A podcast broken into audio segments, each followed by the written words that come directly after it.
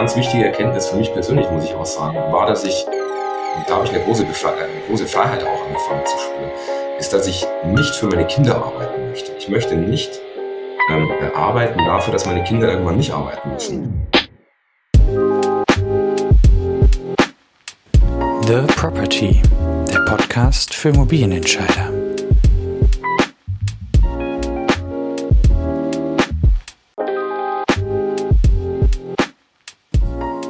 Herzlich willkommen. Mein heutiger Gast ist Sebastian Scheels.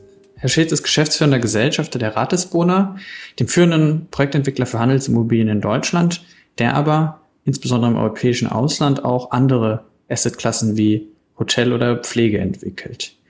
Er ist darüber hinaus in und außerhalb der Immobilienbranche bekannter Treiber von Nachhaltigkeit, ähm, worüber wir später auch explizit nochmal sprechen werden. Dazu, und das sehe ich jetzt passenderweise auch hinter ihm im Bild, ist er bekennender Borussia Dortmund-Fan ähm, und startete seine Karriere im Unternehmen eigentlich erst auf der Iberischen Halbinsel in Spanien und Portugal. Mussten Sie vor den FC Bayern-Aktivitäten Ihres Vaters flüchten? Also hallo erstmal Herr Schulz, vielen Dank für die Einladung und die Einleitung. Ja, ich bin großer Dortmund-Fan, aber als Dortmund-Fan in Bayern ist man Gegenwind gewöhnt und äh, der, der Gegenwind, der der macht einem nichts. Ganz im Gegenteil, der bestätigt einen immer wieder. Sehr schön. Aber trotzdem sind Sie, äh, Sie sind als sehr junger Mensch ins Unternehmen eingestiegen, ich glaube Mitte 20, äh, dann erstmal nach Spanien und Portugal. Warum? Ich bin damals nach Spanien, nach Barcelona, um dort bei unserer Auslandstochter der kleineren Gesellschaft im Vergleich zu unserer deutschen Gesellschaft das Geschäft von der Pike auf zu lernen. In einem kleineren Team hat man natürlich die, die einfachere und schnellere Möglichkeit, äh, die, die Wertschöpfungskette komplett äh, zu überblicken und da einen schnelleren, einfachen Einstieg auch zu bekommen. Und für mich war es natürlich auch spannend, nach dem Studium ähm, nach Spanien zu gehen. Und dann hat das gut gepasst und ich war dort dann äh, ja ein, ein halbes Jahr und dann hat mich in Deutschland die äh, die, die Pflicht sozusagen dann wieder, wieder gerufen, weil wir in Deutschland die Notwendigkeit hatten, ein, ein Team neu aufzubauen, unser Unternehmen weiter stark aufzubauen und zu erweitern. Und da hat mein Vater dann angerufen und gesagt, pass auf, du, ich brauche dich jetzt in Deutschland, komm bitte zurück. Und ähm, dann haben wir in Deutschland äh, Aufbauarbeit geleistet und ich bin dann vom Jahr 2009 bis 2013 nochmal vier Jahre in Spanien und Portugal gewesen und habe dann meinen Auslandseinsatz nochmal sozusagen äh, an späterer Stelle nochmal verlängert. Wie, wie kam es dazu? Also einfach, weil Ihnen Barcelona so gut gefallen hat, was ich gut nachvollziehen könnte, aber mit Regensburg haben Sie ja, auch keinen also, schlechten Ausgangspunkt. Ja, das war so, dass wir dann 2009 die Zentrale von Barcelona nach Valencia verlegt hatten. Äh, das hat hm. strategische Gründe gehabt von der Lage her, okay. einfach günstiger und einfach aufgrund des Personals, was wir da zu der Zeit hatten. Aber ich bin ins Ausland gegangen aufgrund der Finanzkrise, weil da zu der Zeit natürlich, äh, da waren wir in Spanien und Portugal im Auge des Hurricanes, sage ich jetzt mal. Da hat dort die Wirtschaftskrise noch mal stärker eingeschlagen und dann war es einfach wichtig, vor Ort zu sein und da nicht aus Deutschland aus äh, schlaue Kommentare abzugeben, äh, was man machen sollte, sondern einfach vor Ort. Und das war der Grund. Das verstehe ich, ist aber auch ein gutes Stichwort. Haben Sie mehr Dinge mit nach Spanien gebracht aus Deutschland für die Entwicklung oder andersrum? Das hält sich eigentlich ganz gut die Waage. Also ich habe in der Zeit in Spanien und Portugal natürlich sehr, sehr viel gelernt. Insbesondere habe ich auch eine, äh, eine, eine sehr, eine tiefen Erfahrung gemacht. Ja, es gibt ja immer Erfahrungen, die man macht und da gibt es auch sogenannte Tiefenerfahrungen. Eine sogenannte Tiefenerfahrung für mich war, dass du als Immobilienentwickler etwas entwickelst, du baust etwas oder du hast ein Grundstück und keiner will es haben. Du findest keinen Mieter, du findest keinen Nutzer. Du hast ein Gebäude fertig gebaut und die Miete fließt ähm, äh, an der anderen Stelle und findest keinen Investor, das ist, das ist schon dramatisch. Also da ähm, fängst du plötzlich an, wirklich vom Grundlegenden her so ganz, ganz ähm, tiefgreifend die Dinge zu hinterfragen und, und wirklich an jeder Stellschraube zu drehen. Und da ist die Finanzkrise zu der Zeit in Deutschland ähm, sehr, sehr milde im Vergleich abgelaufen, zumindest was, was unser Geschäft betraf in seiner Zeit. Und da lernst du natürlich ähm, sehr tiefgreifend nochmal was ist, was passieren kann. Also wir hatten Bankbürgschaften ähm, und, und Verträge, die ausliefen. Dann hatten wir Bankbürgschaften, die wir gezogen haben, wo du dann sozusagen von der Bank dann auch das Geld bekommst, weil die Bank gebürgt hat und die Banken dann einfach sagen, ich kann dir das Geld nicht geben, ich habe selber keins. Ähm, okay. Also wo, ja. wo, wo du sozusagen als Grundannahme sagst, ich habe eine Bankbürgschaft und dann für dich gedanklich einen Haken machst, ja gut, das Geld ist safe, ähm, plötzlich ja. Erfahrungen machst und sagst, äh, das ist schon, schon unglaublich. Also wir haben damals Banken verklagt, um unser Geld zu bekommen und ähm, haben damals äh, viel Zeit vor Gericht verbracht und ähm, auch nochmal wirklich äh, gelernt, dass Selbstverständlichkeiten auch in der Wirtschaftswelt ähm, durchaus, äh, durchaus manchmal nicht so gegeben sind. Das war, das war sehr spannend, ja. Okay, aber dann haben Sie in Spanien zweimal sehr prägende Zeiten verbracht, kann man so sagen. Absolut, ja, war eine schöne Zeit und denke gerne zurück dran und äh, verspüre eine große Verbundenheit. Wir sind nach wie vor in Spanien, Portugal, erst diese Woche Montag, ähm, erster Tag nach meinem zweiwöchigen Urlaub bin ich erstmal im Flieger und nach Porto, dort ein neues Projekt planen und bin sehr, sehr gerne dort auch und äh, macht, macht Spaß und Freude und ist auch äh, wirtschaftlich erfolgreich. Mhm. Sehr schön. Sie haben auch in diesen Ländern die Assetklassen erweitert, also eben nicht nur Handelsimmobilien entwickelt, sondern ähm, auch Hotels und Pflegeheime. Warum das nur im Ausland und nicht in Deutschland? Wir haben in äh, Deutschland historisch einen starken Fokus auf Handelsimmobilien, vor allem Supermärkte und Fachmarktzentren. Das hat mit unserer Vergangenheit aus im Handel zu tun. Mein Vater, mein Großvater waren, äh, waren Händler. Also mein, mein, Vater hat eine große Supermarktkette aufgebaut, Netto Marken Discount. Und da haben wir natürlich in Deutschland auch bei uns im Team eine sehr starke Verwurzelung. Auch in unser Netzwerk in Deutschland ist da stark verwurzelt. In Spanien und Portugal haben wir anfänglich uns auf Supermärkte ebenfalls konzentriert. Und dann hat man, dann hat man eine Zeit, in der die, in der der Expansionsdruck seitens der Händler nicht so groß war. Und dann haben wir uns natürlich überlegt, was macht man dann? Und dann war für uns naheliegend zu sagen, okay, wir können ein Stück Immobilie mit einem Stück Mietvertrag und ein Stück Baubeschreibung, sage ich jetzt mal, ob der Mieter dann am Ende äh, Regale reinstellt und Lebensmittel verkauft oder ob er Betten reinstellt und, äh, und im, Hotelbusiness oder Pflege, ähm, Pflege, die, die Immobilie als Pflegeimmobilie betreibt, ist eigentlich für uns als Entwickler egal. Wichtig ist für uns, dass wir nicht konzeptionell und kreativ und gestalterisch tätig sind, sondern dass wir wirklich unsere Stärke in der Entwicklung der Immobilie vom Baurecht, von Akquise, Vermietung ähm, über den Bau eben ähm, ausspielen und ähm, ja, und ob das Gebäude dann sechs, sieben Stockwerke hat, weil es eine, weil eine Hotelimmobilie ist oder zwei Stockwerke, weil es eine Pflegeimmobilie ist oder eben ebenerdig, weil es eine Handelsimmobilie ist. Das, das haben wir relativ schnell eigentlich, da haben wir relativ schnell umswitchen können eigentlich.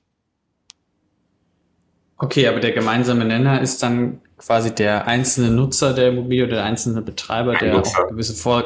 Genau. Ein Nutzer, ein Betreiber und die Möglichkeit auch, das ist auch bei uns im Kernthema, dass wir vorab als Forward-Deal die Objekte verkaufen können, oft bevor wir bauen, manchmal während der Bauphase und es gibt uns natürlich viel Sicherheit. Das heißt, wir haben 100% Vermietung bei Baubeginn, das ist das Thema und wir haben eine meist eine 100% äh, Abverkaufsquote ähm, in der Bauphase und das ist natürlich für uns äh, risikomäßig optimal. Ja, ja das glaube ich. Und trotzdem sind Sie äh, in das Investmentmanagement auch eingestiegen und wollen das weiter wachsen lassen, oder? Ja, das hat einfach damit zu tun, dass wir über die Jahre in Deutschland einfach ähm, beobachtet haben, wie viele Player sich entwickelt haben mit den vielen, vielen Supermärkten, die wir im Jahr bauen und entwickeln. 20, 25, manchmal 30 Objekte im Jahr.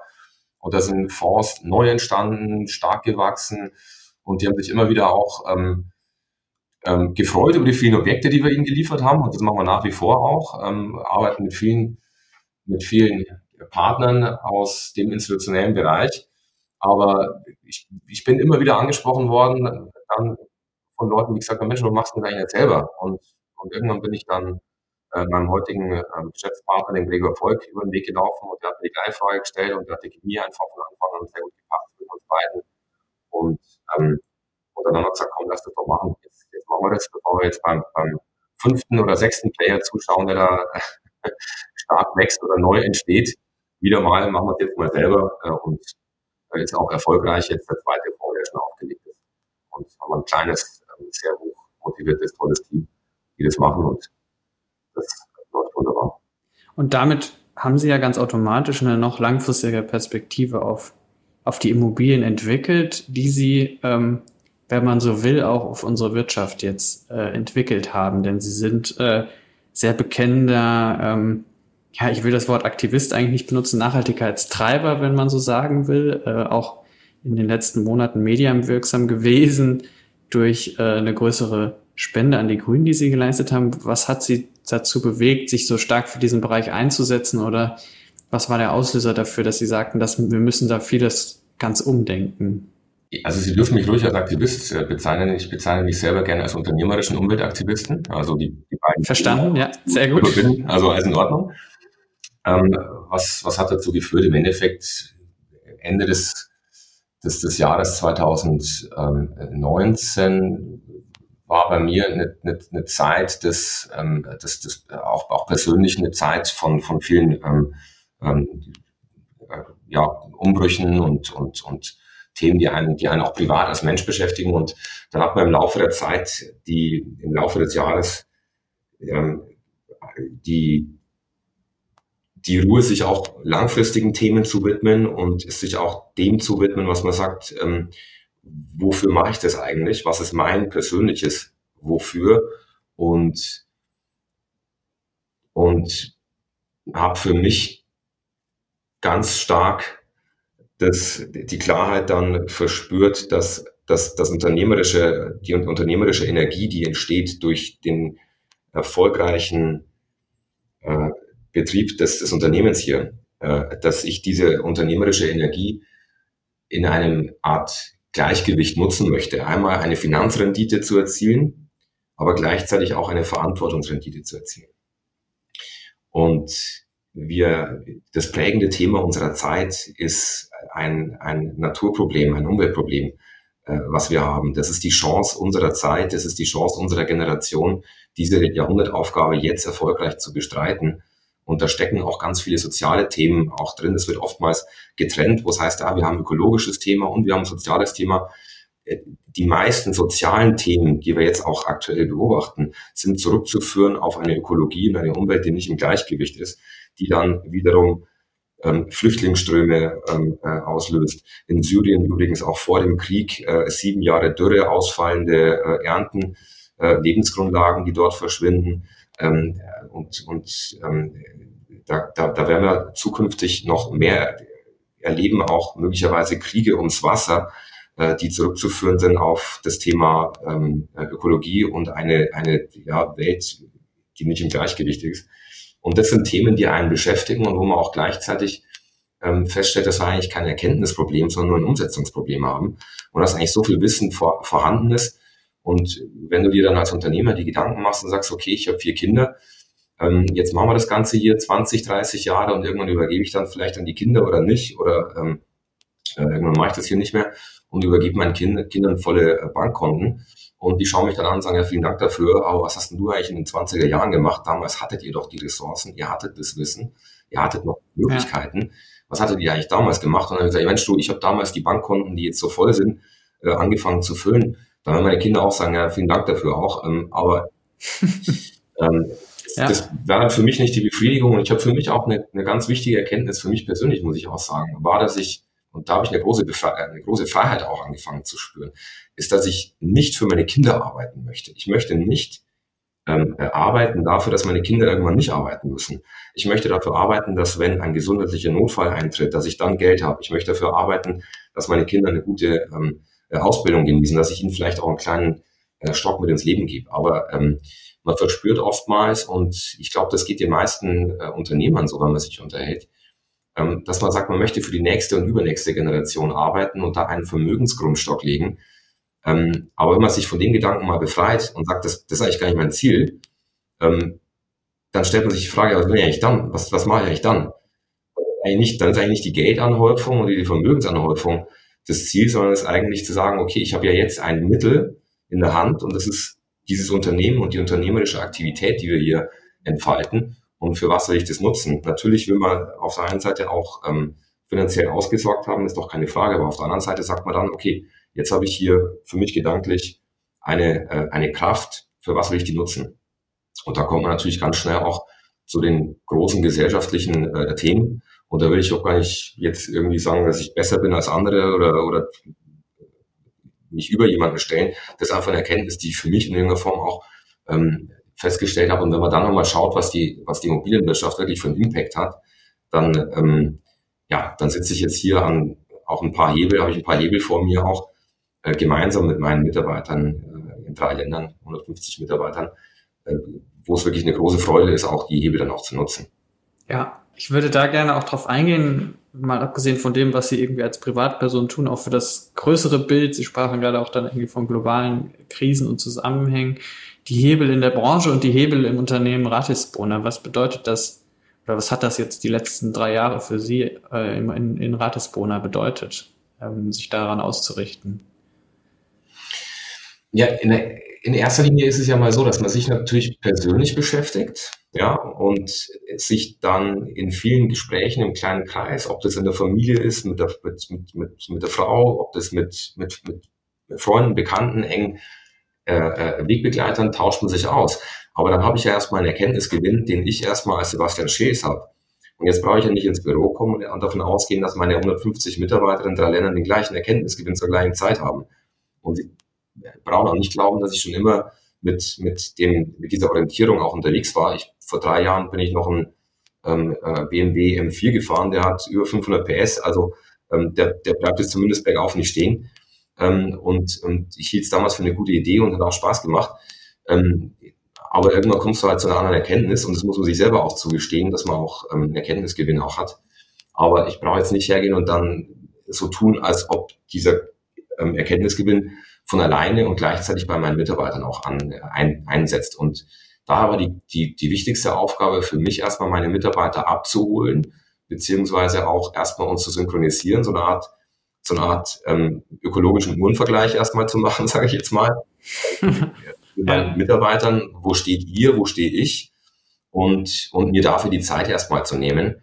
Und wir haben dann auch ganz bewusst in der Zeit Abstand genommen von großen, ganz großen Hauruck-Aktionen, sondern wirklich mhm. das Ganze auch scheibchenweise dann zu starten, weil du ansonsten auch sagst, ja, Moment mal, jetzt gestern waren wir jetzt hier, war jetzt das Thema äh, Rendite, schnell die Objekte fertigstellen, Wirtschaftlichkeit, ähm, äh, die, das Maß aller Dinge.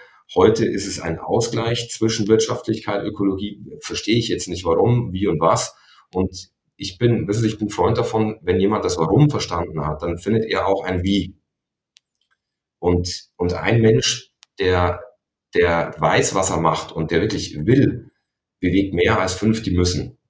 Und das, das trifft zu und es trifft noch zehnmal mehr zu auf unsere Organisation, die ich kenne. Wir haben einen hohen Identifikationsgrad, wir sind inhabergeführtes Familienunternehmen und ich verwende immer viel Zeit. Das wird dann oft durchaus dann auch von Leuten auch beäugt. Mensch, äh, warum, warum verwendet er so viel Zeit drauf, auf die, den, den, den Leuten zu erklären, was machen wir, warum wollen wir was machen?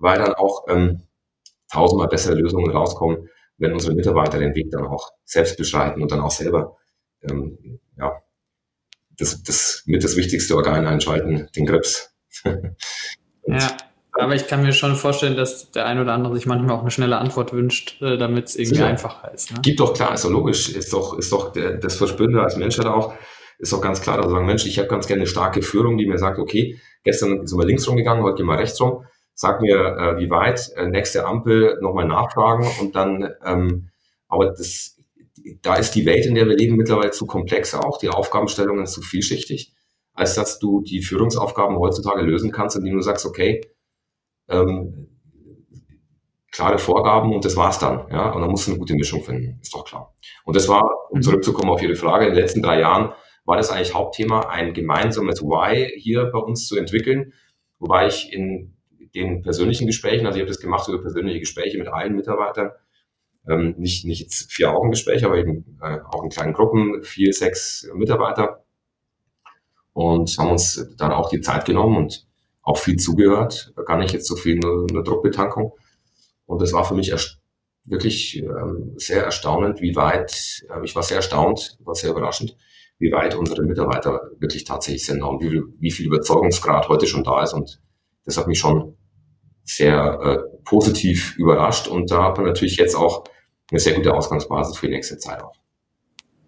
Verstanden. Aber ich finde das interessant, dass Sie das ähm, so vorsichtig angehen und sagen, wir wollen eben keine Friktion in der, in der Kultur oder in der Storyline des Unternehmens, dass äh, heute alles anderes ist als gestern. Und ich kann das auch nachvollziehen, wenn das eben so ein bisschen Teil der Organisationsstruktur ist, dass man das auch braucht, dass die Leute sich nicht, ja, wenn man so sagen will, abgehängt fühlen oder irgendwie, äh, ja, jetzt äh, heute denken, ich bin heute woanders aufgewacht, als ich gestern noch war.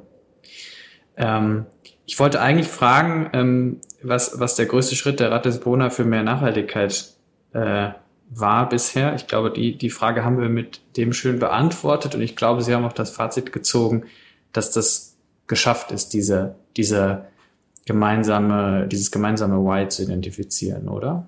Ich glaube, dass es geschafft ist, das gemeinsame Why zu identifizieren und dass wir, dass wir hier ganz gut kalibriert sind, denke ich schon. Die Schwierigkeit offen gesprochen ist dann schon, wissen Sie, das ist ein Unterschied, wenn ich jetzt, ähm, wenn ich jetzt so ein Walk in the Park mit meinem Chef mache und mich darüber unterhalte und dann auch darüber spreche, was einem wichtig ist im Leben und auch über künftige Generationen und die Verantwortung, die man als Unternehmen übernehmen will und als Mitarbeiter. Und dann gehst du zurück an einem Arbeitsplatz und dann kommen die üblichen Mechanismen zu sagen, ich habe eine Fertigstellung, ich habe Zeitdruck, ich habe ich hab, ich hab Kostendruck und dann aber dem, dem Thema Nachhaltigkeit auch den Raum dann auch zu gewähren, da gehört auch Mut dazu.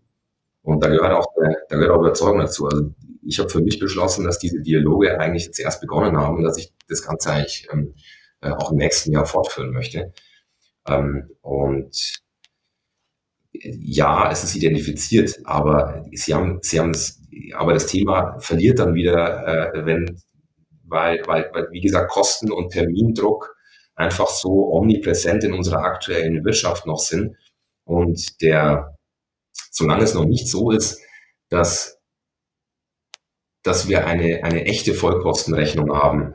Also dass sozusagen die Umweltfolgekosten, die wir mit dem Wirtschaften anrichten, eingepreist sind und dass ich sozusagen eine eigene Erinnerungsfunktion über Kosten habe, dass ich mir eigentlich gar nicht mehr so viel Eigenmotivation, dass ich gar nicht mehr so viel Eigenmotivation und Überzeugung mitbringen muss, sondern dass ich einfach auf ein Produkt gucke, dann ist da ein Preisschild drauf und in dem Preis sind halt die Umweltfolgekosten mit drin ähm, dann, dann ist das Thema einfacher. Aber wenn ich jetzt momentan noch einen Chef brauche, der mir immer wieder erklärt, ähm, äh, wie wichtig ihm das Thema ist und dass die, ähm, äh, dass die vier Kinder, wenn sie mal volljährig sind, Fragen stellen werden, dann, dann, dann muss ich das irgendwo mit einbauen. Wir versuchen das über KPIs dann abzubilden und wir versuchen das über interne Vorgaben und Maßgaben natürlich mit einzubauen.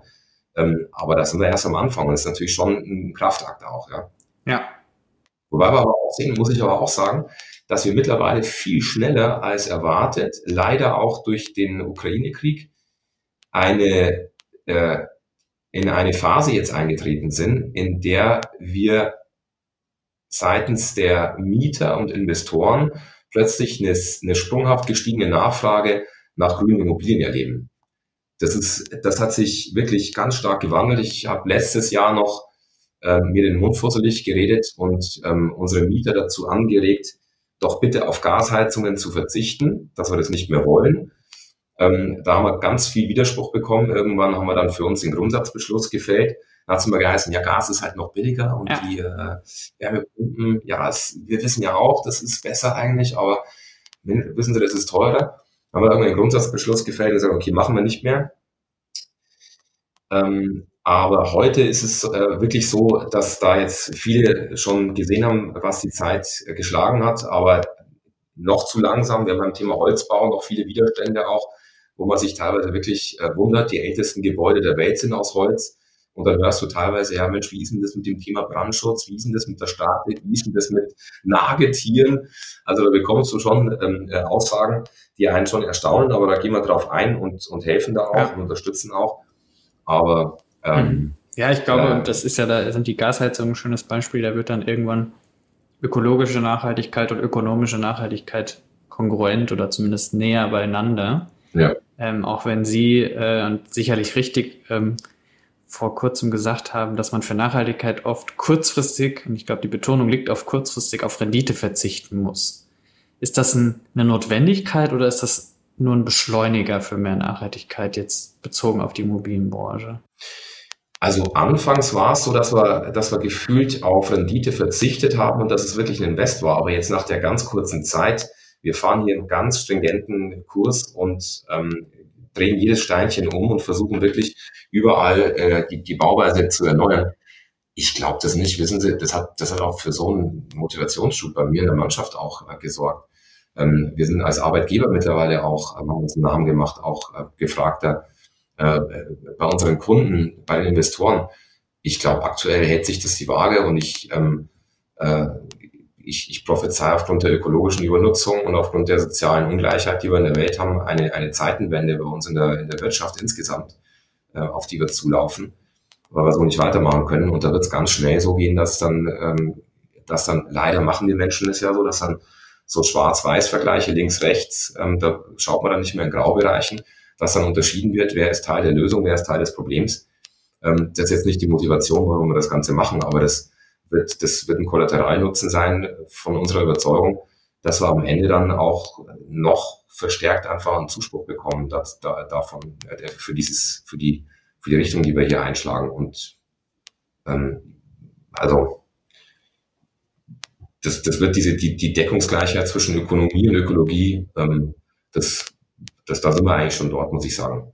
Also ist eigentlich jetzt kein, kein Mehrinvestor, wo wir uns jetzt überlegen, ja, wie viel Budget haben wir jetzt eigentlich noch für nachhaltiges Bauen? Ähm, sind wir jetzt schon aufgebraucht und ähm, bauen wir jetzt weiter konventionell mit Ziegel und Beton. Das, da sind wir eigentlich schon drüber.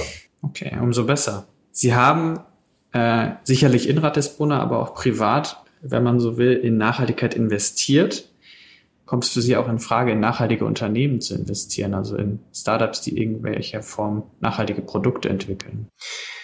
Ja, ist eine interessante Frage. Ich habe mich damit auch beschäftigt und habe mir die, die Frage auch gestellt. Aber wir sind, wir sind inhabergeführtes Familienunternehmen. Wir, wir haben eine ganz klare Philosophie bei uns im Haus, die heißt, dass wir unser Eigenkapital äh, äh, stärken und dass wir die Solidität, die finanzielle Solidität des Unternehmens auf ein ganz starkes Fundament stellen.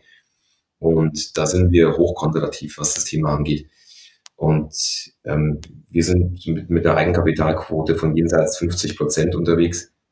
Und das, das, gibt uns, ähm, das gibt uns viel Kraft und Sicherheit. Und ähm, deswegen ist es eine Grundphilosophie, dass wir auf uns schauen, dass wir unsere Hausaufgaben lösen, dass wir hier hausintern unseren Fokus legen. Und ähm, so wie unsere Philosophie ist, weiß ich auch, dass es uns schwerfallen würde, anderen Firmen Geld zu geben und dann aus der Entfernung zuzugucken und sich einmal im Quartal updaten zu lassen. Mhm. Weil wir was gescheit oder wir machen es gar nicht. Trotzdem sagt niemals nie. Ähm, vielleicht kommt ja der Zeitpunkt, aber jetzt momentan ist es für uns aus den Gedankengründen nicht vorstellbar. Ja, das, das kann ich nachvollziehen. Welchen anderen Immobilienunternehmer hätten Sie gerne an Ihrer Seite im ja, Kampf für mehr Nachhaltigkeit?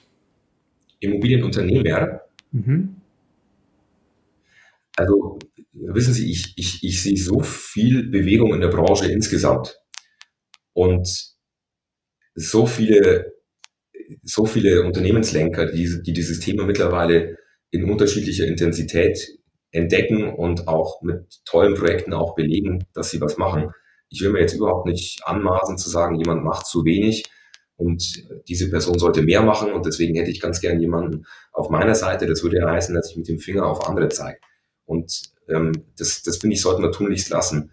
Ähm, weil alle, an, alle anderen haben wirklich alle ähm, einen Anlass, mit Finger auf mich zu zeigen und zu sagen, ja, guck den, guck den Schäs mal an vor drei Jahren ähm, hat mich das nicht interessiert. Also ähm, mich freut es, mich freut es zu sehen, wie viel Entwicklung da mittlerweile in der Branche drin ist und wie viel, wie viel, wie viel Kreativität und wie viel Ideenreichtum. Aber ich möchte jetzt nicht sagen, die oder die Person sollte da an meiner Seite sein, aber gibt es ganz tolle Entwicklungen, die ich, die ich nur begrüße und unterstütze. Möchten Sie eine besonders hervorheben? Nee. Verstanden. Nee. Also es gibt viele, ich, das wäre jetzt auch, das wäre jetzt auch ungerecht, weil da gibt es viele, da gibt es viele, die, die da wirklich einen tollen Job machen, aber das wäre jetzt, äh, das wäre jetzt ungerecht. Was ich, was ich spannend finde, ist ähm, das Thema ähm, äh, Rohstoffkartierung in, in Gebäuden. Äh, was ich spannend finde, ist, ähm, äh, ist, ist wirklich äh, Baustoffe komplett neu zu denken nach dem Cradle-to-Cradle-Ansatz. Ähm, was ich äh, spannend finde, sind Rücknahmesysteme, mit denen beschäftigen wir uns auch gerade. Wir gehen momentan Rohstoff für Rohstoff, Baustoff für Baustoff durch und sprechen mit den Herstellern. Und was vor allem auch super spannend ist, da sagt man nicht nur über New Economy und den, die neuen Kleinen sprechen, die Old Economy müssen wir ändern. Wenn wir immer nur sagen, ja super, wir haben eine grüne New Economy, schön und gut, aber die Old Economy muss sich ändern. Da möchte ich auch als, als Beispiel und, und, und, und Vorreiter auch ähm, äh, vorweggehen und sagen, die Old Economy kann sich genauso ändern. Ähm, und natürlich ist es cool, irgendwie in einem Loftgebäude in Berlin zu sagen, hey Leute, ich habe jetzt hier ein junges Startup, ich hole mir wirklich ähm, äh, ähm, junge Leute, die da mit einer ganz hohen, äh, mit einer ganz hohen Identifikation und Überzeugungskraft reinkommen und eine Branche und eine Sparte und ein Produkt ändern wollen. Aber die Old Economy muss sich ändern. Und das ist doch ähm, für mich, muss ich sagen, für mich ist es tausendmal äh, spannender. Und ich finde es toll zu sehen, wie teilweise ähm, große Unternehmen jetzt ähm, Dämmstoffe äh, zurücknehmen oder EPS-Dämmung ähm, das Thema Gipskartonplatten oder auch Dacheindeckung, dass man sich da über Rücknahmesysteme äh, Gedanken macht. Und das sind die ganz kleinen, das sind die, die Themen im Kleinen, wo wirklich äh, Materialkreisläufe auch, auch schließen, was übrigens spannend auch ist. Ähm, und das bestätigt mich in meinem Weg. Die DGNB-Zertifizierung äh, kann das noch nicht greifen. Die, die, die suchen noch nach Wegen. Das hält uns aber nicht davon ab. Das ist uns egal, weil wir, weil das ist für uns, nachdem wir jetzt das Thema Holz, PV, ähm, Heizung, ähm, schon angegangen sind. Da haben wir jetzt äh, im Bau und Betrieb ähm, jeweils ähm, 50 bis 65 Prozent CO2-Einsparung bereits. Ähm, also sind sozusagen schon 2045 ready mit unseren Gebäuden. Die kann man jetzt noch nachrüsten. Und dann ähm, bin ich sozusagen auf dem, auf dem Brennpfad. Dann bin ich mit meiner Immobilie innerhalb ähm, des, des Pfades ähm, zu Net Zero. Ähm, aber was jetzt wirklich als nächstes spannend ist, ist wirklich auch die Kreisläufe zu schließen bei den Materialien. Weil wir müssen eines wissen, die, die Gebäude, die wir heute bauen, sind die, die Rohstoff- und Baustofflager der Zukunft.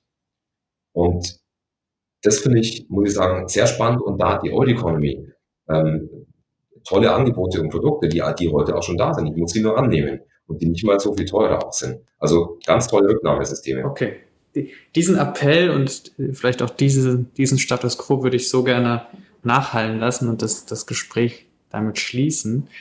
Vielen Dank für Ihre Offenheit. Ich äh, finde das toll, wie, wie begeistert Sie da dann losreden, wenn es ums Thema Nachhaltigkeit geht und äh, aber auch Ihren eigenen Weg reflektieren und, und zeigen, wie es in einem Old Economy Unternehmen, den Begriff entgleich mir jetzt mal, ähm, funktionieren kann, äh, den Wechsel zu vollziehen. Danke für das Gespräch.